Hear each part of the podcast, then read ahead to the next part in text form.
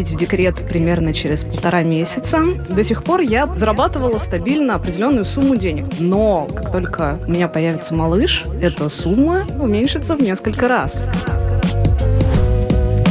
Семья – это партнерство, в котором вам нужно договориться на все случаи жизни. Чтобы деньги не стали причиной для напряжения, говорить о деньгах проще, но вести эту привычку. Как оставшийся доход в семье нужно по-честному поделить между папой, мамой и уже малышом. Когда мы за что-то платим, мы этот труд ценим. ценим, ценим, ценим. Здравствуйте, это подкаст «Страхи». Меня зовут Наталья Лосева. Мы продолжаем наш финансовый сезон, очень близкий к телу, друзья мои. Вот мы говорим только о том, что действительно волнует вас. Отвлекаемся на ваши разные вопросы и какие-то треволнения. Сегодня у нас прекрасная гостья. Она беременна. Всем привет. Ее зовут Наталья, так же, как и меня. Она беременна уже достаточно глубоко, чтобы думать о том, как уйти в декрет, но и как у человека ответственного, как я понимаю, у нее возникают разные мысли по поводу того, как станет уязвима ее финансовая безопасность. И вот мы сегодня Наталью ситуацию рассмотрим с двух сторон. С одной стороны, наш финансовый советник, куратор нашего сезона, предприниматель Елена Пари. Добрый Здрасте, день. Елена. А с другой стороны, хорошо знакомый нашим слушателям клинический психолог, коуч, основатель целого психологического центра Григорий Мисютин. Здрасте, Григорий. Здравствуйте. Наталья, вот давайте вот расскажите, вот как вы для себя вот это свое волнение, какой-то свой страх формулируете? Мне уходить в декрет примерно через полтора месяца. И я понимаю, что вот до сих пор я зарабатывала стабильно определенную сумму денег в течение достаточно большого количества лет. Я на нее всегда рассчитывала. Но как только у меня появится малыш, эта сумма стремительно уменьшится в несколько раз. Вы не одна. Да, я не одна. э, Муж. му- Муж есть. Муж зарабатывает. Муж зарабатывает, но тут тоже есть такой нюанс, то, что у него собственный бизнес маленький. То есть это небольшой интернет-магазин, и там, в общем-то, ну, доход такой не очень стабильный. То есть Непонятно, что будет сейчас, да? Или Вот взлетит, именно. или стагнирует, или наоборот, может, не дай бог, будут какие-то провесы. Да, то есть сейчас он там э, в постоянном поиске российских поставщиков. В общем-то, у него это все как-то получается, но спрогнозировать спрос, спрогнозировать, что вообще будет и как, ну, это очень тяжело, и поэтому мы даже не можем понимать, сколько он будет зарабатывать и, ну, насколько мы сможем семью обеспечивать. Конечно, я понимаю, что я всегда на него могу рассчитывать, но вот эта вот стабильность, то есть я-то работала по найму и всегда понимала, что определенная сумма денег у меня будет всегда. Да, Десятое число наступит, придет Да. зарплата. Вот, а теперь на нее уже так, э, ну, нельзя будет рассчитывать. То есть она уменьшится в несколько раз, это во-первых. Ну и во-вторых, мой главный, наверное, еще страх связан с тем, что пройдет полтора года, и заканчивается пособие по уходу за ребенком. Но То Ну, это есть- пособие все-таки оно не обеспечивает, давайте будем честны, сегодня. Сколько же пособие по уходу за ребенком? Тысяч десять, наверное, 15? А, нет, там Нет. больше 20. А, больше 20? Да, а. До это только- 38. Да, вот, но это в течение полутора лет. На подгузники хватит. Ну, на подгузники хватит, хорошо. Насчет того, что мы сможем обеспечить ребенка, я, в принципе, не особо волнуюсь, потому что я понимаю, что мы с мужем сможем, есть, в конце концов, родители и так далее.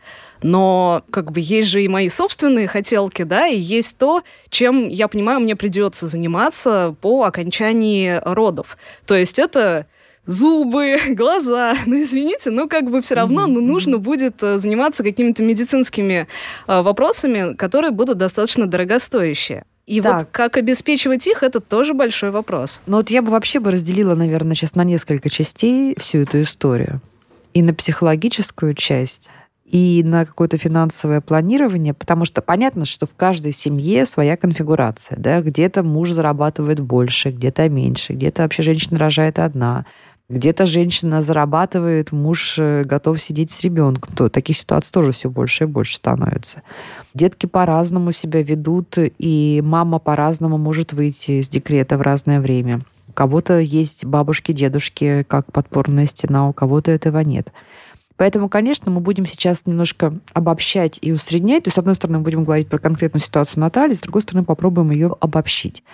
Ну вот давайте начнем с финансовой, наверное, части, да? Самое То есть важное. как, да, как правильно выстроить вот эту стратегию и тактику семье, где рождается ребенок, где оба работали, соответственно, бюджет состоял из двух руч. А вы примерно одинаково, да, зарабатывали? Приблизительно, да, Плюс-минус, просто да? у мужа не очень прогнозируемый доход, то есть это может быть там, э, грубо говоря, от 30 до 100 и больше, меньше, ну, то есть всегда все в зависимости от спроса и ситуации на рынке. То Ну, есть... все равно, более или менее. Елена. Да, такой обширный вопрос. Я не была беременной, но у меня постоянно приходят клиенты, у которых либо рождаются дети, либо они воссоединяются в семью и думают о будущем. И тут важно найти для вас комфортную договоренность, потому что семья — это, мне кажется, да, мое мнение, это партнерство, в котором вам нужно договориться на все случаи жизни. Если вы забеременеете, если вы разойдетесь, даже если вы умрете, даже если там ребенок заболеет и так далее, вам нужно все эти вопросы оговорить через рот. Я могу сказать, что мы, наверное, об этом никогда напрямую не разговаривали, но, Вот но проблем. я знаю всегда, что как бы если я скажу, что вот это нужно, он говорит, да без проблем, давай сделаем. вот. То есть э, об этом, ну, как бы у нас никогда не вставал вопрос, э, то, что на что-то там, типа, мы не сможем выделить денег. Наталья, смотрите, а, наш мозг работает, вот он фиксирует какие-то моменты, и у него тревоги и страхи появляются, потому что момент не зафиксирован. Лена, Вы- не ешьте хлеб Не- Григория, он расскажет нам потом все про Да, вы не, не за- не зафиксировали договоренности. Вы можете иметь что-то в виду, вы можете на него рассчитывать, но вам нужно проговорить, и он должен сказать, что он там вот к этому готов. Первое, вам нужно посчитать, сколько вам нужно на ваши хотелки. Вам обязательно нужно все цифры выложить на бумагу, мозгу дать понять, что, Что это вы имеете в стоит- виду хотелки? Вот хотелки. Что вы Вот имеете зуб- в виду, зубы, Наталья? кожу, да, зубы- глаза. зубы, Смотрите, глаза. зубы это а, одно, кожа это другое. Зубы можно там, и любое здоровье можно купить ДМС на год, это 20 тысяч стоит, и это вообще отсечь. Это можно сейчас решить и на год себе решить. Это. Не, ну все-таки там зубы полечить, э, условно говоря, это, скорее всего, стоит рассчитывать там на сотню. Ну, по большому счету, если там прямо подходить так нормально вас к этому вопросу. Сопротивление такое сразу, а, невозможно. Смотрите, все возможно. Вы берете, вы еще работаете. Сколько вам еще работать? Ну, еще полтора месяца примерно. Полтора месяца. Вот а, вы можете полтора месяца пожить в состоянии, что вы уже родили, что муж вас содержит, что вы сам по- живете по договоренности, как с мужем. И обязательно подумать про подушку безопасности, про увеличение. Да? И- Вот какая да. должна быть подушка безопасности в процентах от э, ежемесячного дохода семьей зарезервирована на период, когда мама или папа, так тоже бывает, не работают. У Натальи ситуация такая, что уже прям вот-вот полтора месяца до декрета, да, допустим, какая-то семья вот только-только не планирует беременность или ранние сроки, у них есть еще возможность даже что-то поднакопить. В процентах что, она- что семья должна зарезервировать? Как посчитать? Во-первых, надо посчитать все необходимые. Кто-то будет рожать э, в обычной поликлинике, кто-то хочет там То специально есть первый обученный. конверт это все, что связано непосредственно с расходами, родами, с родами, да, да. и первые вот самые не- необходимые покупки для ребенка, да, там кроватки, всякие вот оборудование э, для питания и прочее, да. Да. Вот эта сумма отложена уже э, э, заранее, мы ее не берем в расчет, да? У вас такая сумма отложена? Ну, конечно, берем. да. На самом деле я начала, естественно, готовиться сильно заранее. Отлично. Вот, и как бы, когда мы узнали, что я беременна, то я стала еще откладывать денег. А, то есть вы начали готовиться еще до того, как вы забеременели? Нет, ну а я, уже конвертик на кроватку-то у Натальи был. я же понимала всегда, что, ну, как бы когда-то это случится, Часики да? Ну, то есть, как бы, надо было что-то, как- какую-то кубышку отложить. Вот, как бы, когда я узнала, что беременна, еще стала откладывать. Но я же понимаю, что, ну, все может быть, да? То есть мне бы хотелось эти деньги, условно говоря, не тратить там сразу, как только ребенок родится, а еще там отложить чуть-чуть на, на черный день. Ну, мало ли Ребят, что. ну вот это понятно все, да? Вот мы сумму отложили, Наталья здесь показывает вообще просто абсолютно рациональность, э, расчетливость и стратегическое мышление. Но ведь больше-то не будет прихода. Вот, Вот, в чем вот я что хочу спросить. Вот как нужно... Смотрите, вот получается, они получали 100%, да, и стали, а, после того, как ребенок родился, значит, они получили некую премию на рождение ребенка в виде декретных, Больничную. да, и каких-то там еще отложенных, да, все, потратили.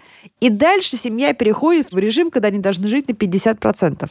Вот я сейчас хочу один вопрос задать и финансовому консультанту, и психологу, как вот этот вот оставшийся доход в семье нужно по-братски, по-честному поделить между папой, мамой и уже малышом. Нет норм люди должны договориться. Мы не можем сейчас за них сказать, как это с должно точки зрения быть. финансовой С точки зрения безопасности финансов, и, во- и вообще ну как бы какого-то баланса какого-то правильного. окей, э, нужно посчитать э, расходы, какие предполагаются в течение месяца, и как минимум на год создать подушку безопасности на это дело. Потому что все-таки хотелки, они могут там корректироваться и подвигаться. Ну, да? не, не каждая семья зарабатывает столько, чтобы создать подушку безопасности на год. Слушайте, ну, когда вот всякие опросы проходят, мы видим, что даже на три месяца, я уже сейчас не помню в процентах, но там какой-то прям вот, ну, сильно меньше четверти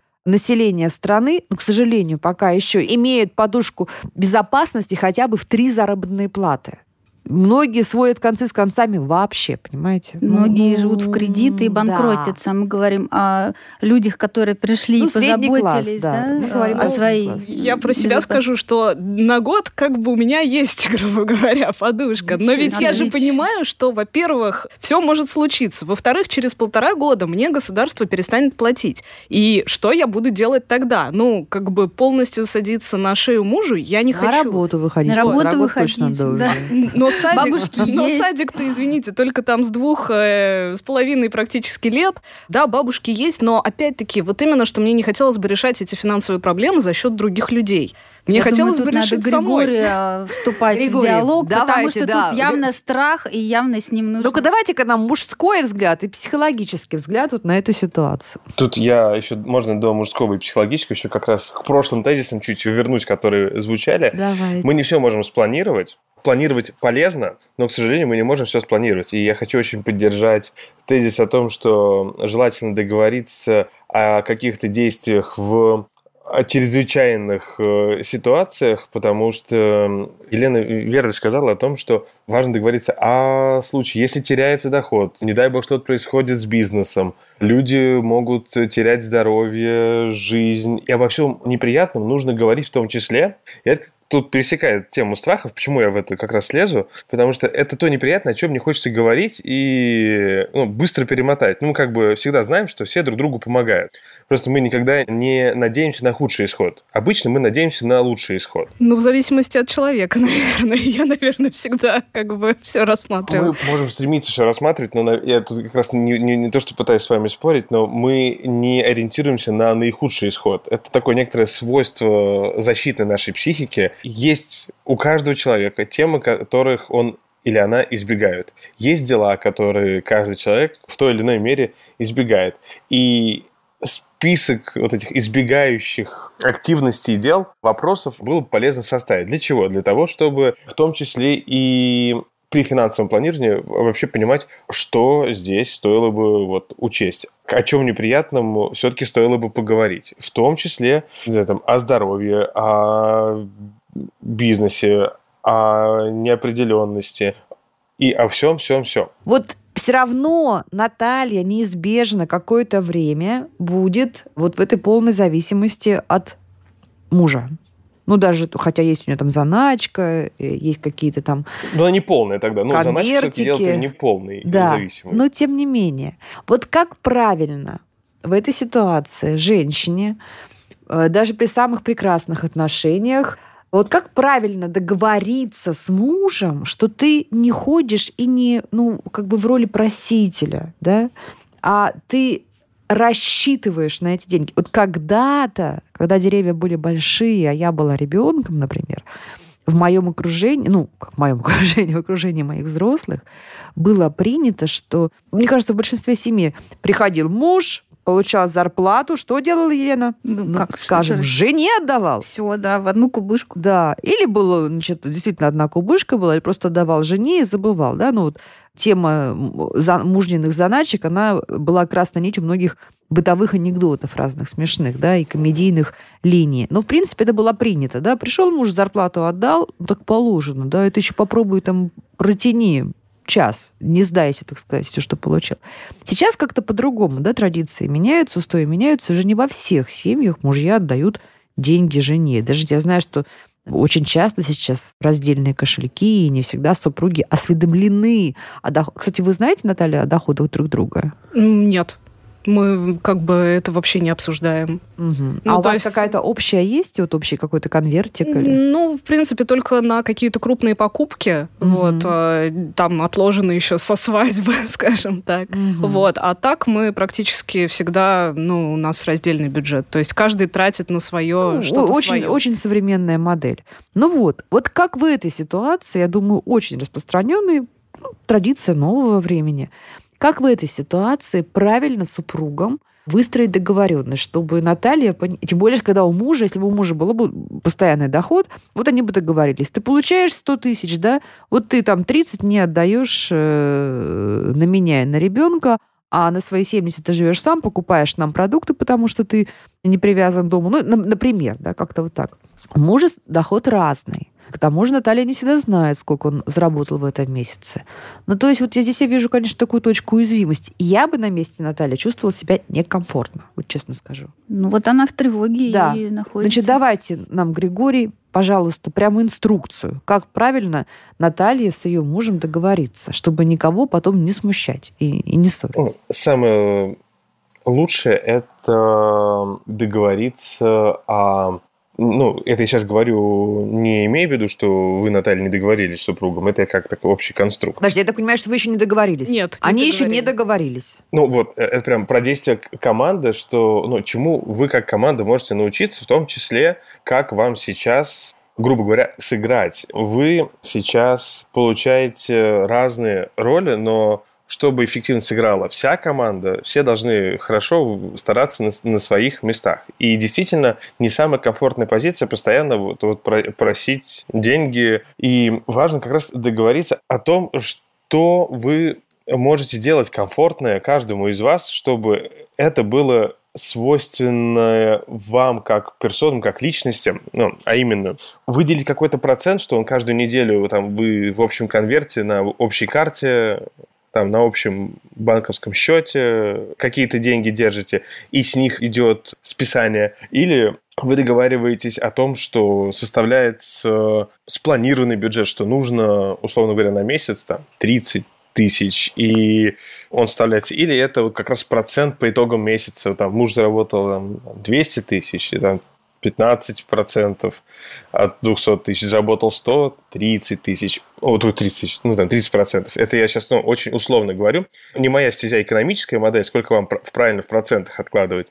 Я скорее про то, чтобы договориться именно словами через рот о комфортном взаимодействии, как деньги будут работать на вас, чтобы деньги не стали причиной для напряжения, а говорить о деньгах проще, но вести эту привычку. И серии, вот мы сейчас в такой ситуации, вот э, я а, обычно тратил вот это, вот это, ты обычно тратил вот это, вот это, давай сейчас посчитаем, что у нас происходит. И еще один момент. Ввиду того, что денег приходит меньше, то и посмотреть, какие расходы можно было бы урезать. Это сейчас я говорю о том, что бы тоже в командном духе. Это лишь как пример. Я опять же не лезу в экономическую стезю, но договариваться о том, какие э, доходы урезать, тоже важно в некотором командном ключе, что каждый видит, что делает э, партнер по команде. Ну, у нас всегда это подразумевалось на самом деле. То есть, э, в принципе, мы примерно одних взглядов на траты, и поэтому у нас как бы это всегда хоть и не проговаривалось, но мы и так как бы всегда достаточно экономно живем и без этого. Но это как раз к тому, чтобы как раз проговаривать. Елена очень верно сказала тезис, прям вот договорить словами через рот, чтобы это прозвучало. Потому что это классно, когда интуитивно все понятно, но еще чтобы вот у этого сохранились проговоренные скрипты, как мы это делаем. Потому что если случается какой-то форс-мажор, опять же, зуб может вот как проблема возникнуть не потому, что мы спланировали, что после рождения ребенка, где-то э, спустя полгода мне потребуется к стоматологу. Это может возникнуть, черт побери, сегодня. Ну, это да. И это не спрогнозируешь. Хорошо иметь конверты, которые на экстренные случаи, там, на медицину, там, на будущее, на как угодно их можно называть, но вот это как раз ну, договариваться о том, что вот как мы действуем, когда у нас все идет по плану, условному, как мы действуем в случае форс-мажоров, какую сумму денег мы откладываем, исходя из каких доходов. Это не то, что теперь вы становитесь таким некоторым налоговым инспектором вашего супруга, и вы точно знаете, сколько у него да, доход. вот, вот именно это так вот и выглядит, что а ну-ка расскажи мне, сколько ты э, получил, и дай мне свою долю. Вот, честно говоря, меня вот это больше всего смущает. Ну, то есть я не чувствую, что вот мне нужно решать мои финансовые вопросы за счет него. Мне бы хотелось как-то вообще это отдельно решать, если честно. Ну, то есть, э, чтобы у меня у самой был ресурс для того, чтобы какие-то такие вопросы закрывать. Это все хорошо делать, когда у вас сохраняется прежний образ жизни, потому что вы привыкли работать и получать доход, с помощью которого закрывать свои потребности. Но ввиду того, что у вас сейчас ожидается пополнение семьи, и у вас есть такая и социальная, и биологическая, и так, семейная такая нагрузка, на вас. Вы не можете сейчас прям с той же интенсивностью влиться и в продолжение материального обеспечения своих потребностей.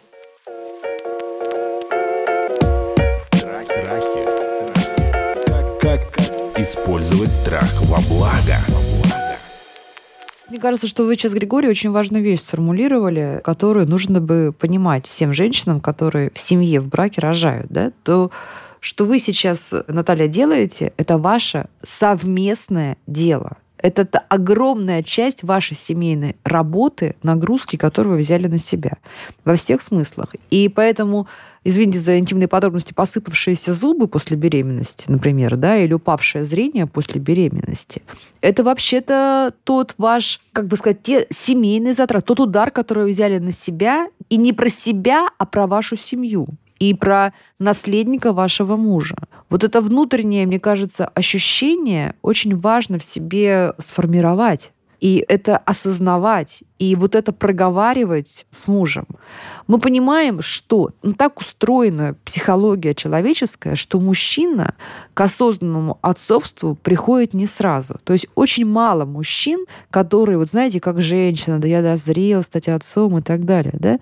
Ведь ну, об этом написано очень много психологических э, разных эссе, и примеров, что мужчина осознает себя как отец, когда к нему уже вот детеныш выбежал, да, и сказал, или слово папа сказал раньше, чем Начал слово мама. разговаривать да. уже. Вот там что-то, значит, там э, на каком-то инстинктивном уровне у мужчины начинает шевелиться. Извините, никого не хочу обидеть, но так устроено, да?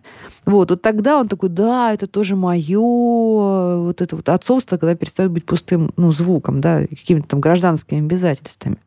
Поэтому вот такие вещи нужно все-таки проговаривать, говорить, дорогой, вот наша работа. И я на себя, ого-го, что взяла. Между прочим, потратив ресурсы своего организма в том числе. Но я не думаю, что с этим как раз-таки будут проблемы. То есть вопросы здоровья, они особо не стоят. Я даже скорее беспокоюсь за образ жизни, который ну, я веду сейчас, и ну, мне, у меня эти хотелки там сохранятся. А и вот потом. здесь, Наталья, я, у меня Вот. к вам вопросы. Да?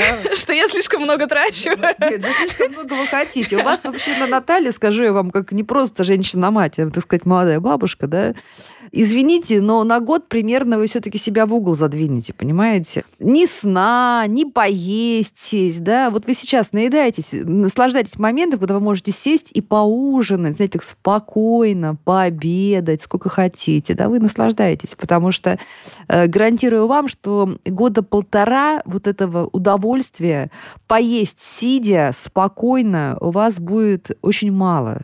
Поэтому, ну что, ну вот да, да, Надо это да, принять. хорошо, голову успеете вымыть, когда хотите, или в туалет сходить, понимаете, когда поползет, да, Э, вот, или в душ принять, когда, так сказать, вам не будут колотить кулаком «мама, мама». Ну, это тоже надо принять, поэтому тут вы себя тоже это сдвигаете в угол. На самом деле, это самая прекрасная жертва, которая только может быть. Я как раз хотел сказать, что вот нельзя проигнорировать э, вопросы рождения ребенка, вопросы здоровья ребенка, вопрос здоровья мамы, вопрос здоровья папы, вопросы отдыха мамы, вопросы отдыха папы, в том числе, чтобы вам быть в ресурсе, чтобы не забывать о том, что на первом месте вообще должны оставаться и ваши потребности, и, и потребности мужа, потребности вас, как, ну, не знаю, там, что вы должны как родители очень классно заботиться о ребенке, они важны, но они все-таки на третьих позициях. Потому что если вы будете не в ресурсе... Ну, мы знаем про маску на себя. И, но это важно помнить, потому что, несмотря на э, священность миссии, вы должны позаботиться о себе. Не все компоненты образа жизни, который был у вас, сохранятся, но что-то особо ценное и важное стоит подумать, как сохранить. Золотые слова. Прежде чем я передам для заключительного, так сказать, слова микрофон э, Елене, хочу сказать, что вот та очень важная э, составляющая траты денег, как удовольствие, да, вот когда мы же не только тратим деньги, потому что, блин, зубы надо лечить, да, пломба вылетела. Ну, конечно, очень важно для социально, для э, человеческой психики, человеческого существа тратить деньги, получать удовольствие, да. Но здесь наступает еще такой момент, и это знают все родители, когда ты тратишь деньги на ребенка с большим удовольствием, чем на себя. Это вот, мне кажется, что такое на каком-то эволюционном уровне какие-то вот инстинкты срабатывают, ты что-то там покупаешь. Это я вижу, ну, знаю по себе, знаю по своим детям, которые сами родители, знаю по многим знакомым.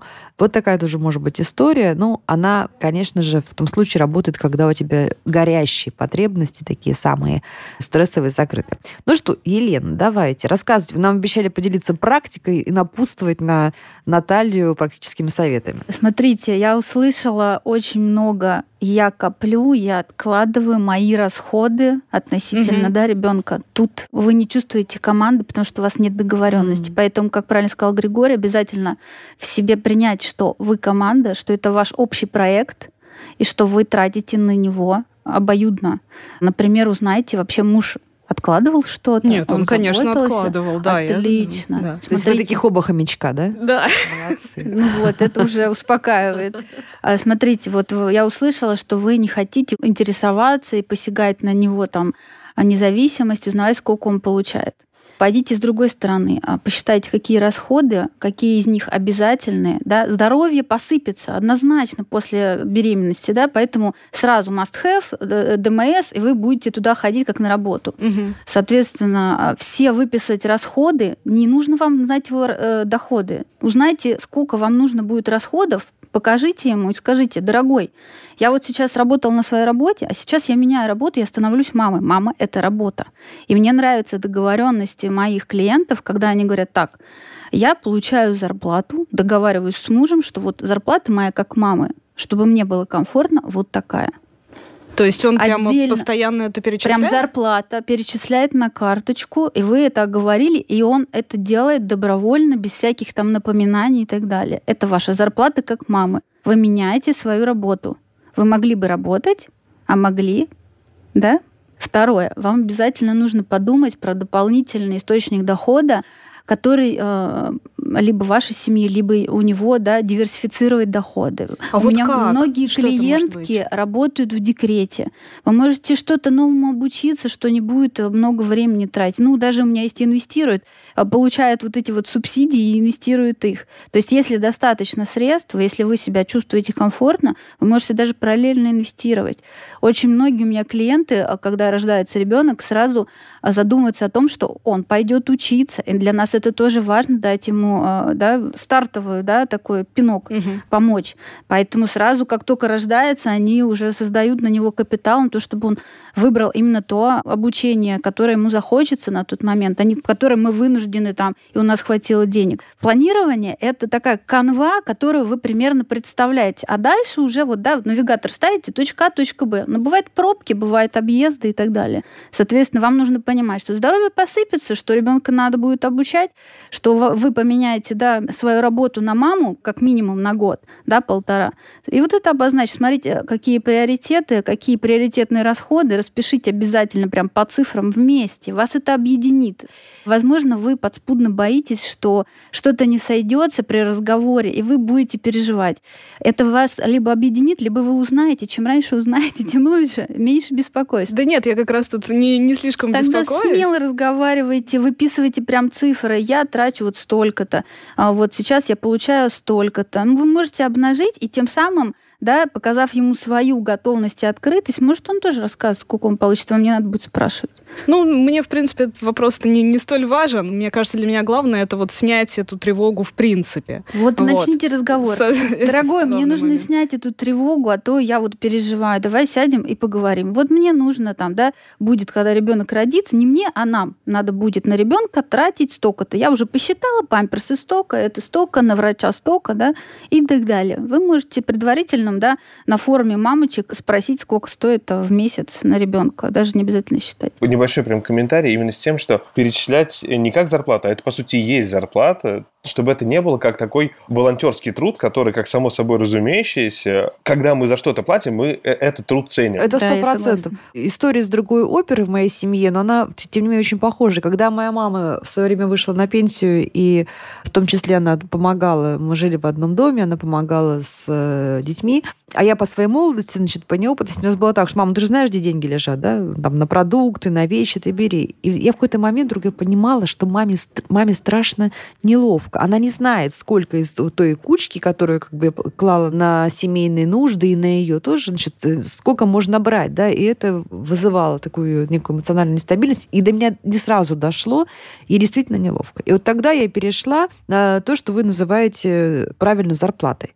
Я просто маме каждый месяц месяц давала ее деньги. Вот это твои деньги. Туда не входили билеты в театр, не знаю, там поездки в отпуск и так далее. Вот это то, вообще твои деньги. Ты тратишь их только на себя.